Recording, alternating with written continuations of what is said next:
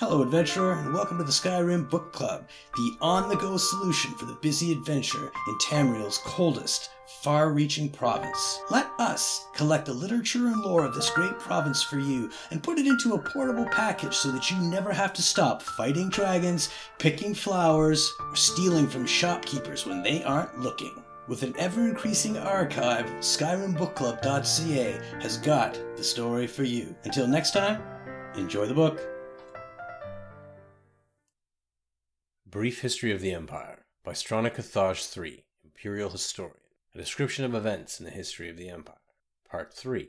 The first volume of this series told in brief the story of the succession of the first eight emperors of the Septim dynasty, from Tiber I to Kintyra II. The second volume described the War of the Red Diamond and the six emperors that followed in its aftermath, from Uriel III to Cassynder I.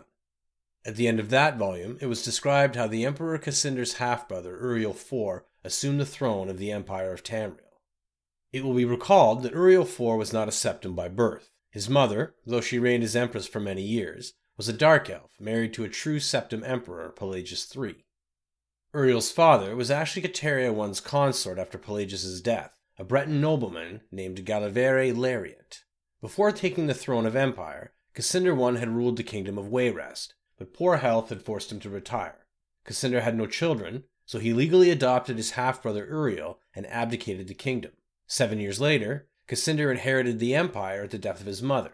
Three years after that, Uriel once again found himself the recipient of Cassynder's inheritance. Uriel IV's reign was a long and difficult one. Despite being a legally adopted member of the Septim family, and despite the Lariat family's high position, indeed, they were distant cousins of the Septims, few of the Elder Council could be persuaded to accept him fully as a blood descendant of Tiber. The council had assumed much responsibility during Katariah I's long reign and Cassynder I's short one, and a strong willed alien monarch like Uriel IV found it impossible to command their unswerving fealty. Time and again, the council and emperor were at odds, and time and again, the council won the battles.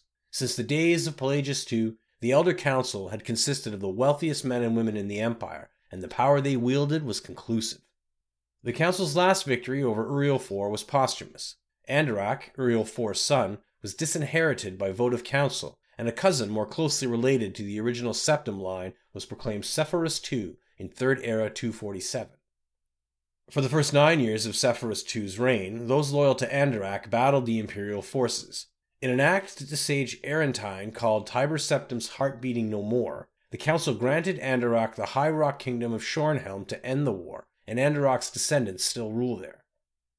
By and large, Cephorus II had foes that demanded more of his attention than Andorak. From out of a Cimmerian nightmare, in the words of Arentine, a man who called himself the Camoran usurper led an army of Daedra and undead warriors on a rampage through Valenwood, conquering kingdom after kingdom. Few could resist his onslaughts, and as month turned to bloody month in the year 3rd Era 249, even fewer tried. Cephorus II sent more and more mercenaries into Hammerfell to stop the usurper's northern march, but they were bribed or slaughtered and raised as undead. The story of the Camoran usurper deserves a book of its own. It is recommended that the reader find Paulo X. Ithre's The Fall of the Usurper for more detail. In short, however, the destruction of the forces of the usurper had little to do with the efforts of the emperor. The result was a great regional victory and an increase in hostility towards the seemingly inefficacious empire.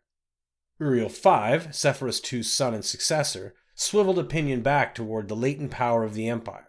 Turning the attention of Tamriel away from internal strife, Uriel V embarked on a series of invasions beginning almost from the moment he took the throne in 3rd Era 268. Uriel V conquered Roscrea in 271, Cathnoquey in 276, Yneslea in 279, and Esroniet in 284. In 3rd Era 288, he embarked on his most ambitious enterprise, the invasion of the continent kingdom of Akavir. This ultimately proved a failure, for two years later, Uriel V was killed in Akavir on the battlefield of Ionith. Nevertheless, Uriel V holds a reputation second only to Tiber as one of the two great warrior emperors of Tamriel. The last four emperors, beginning with Uriel V's infant son, are described in the fourth and final volume of this series.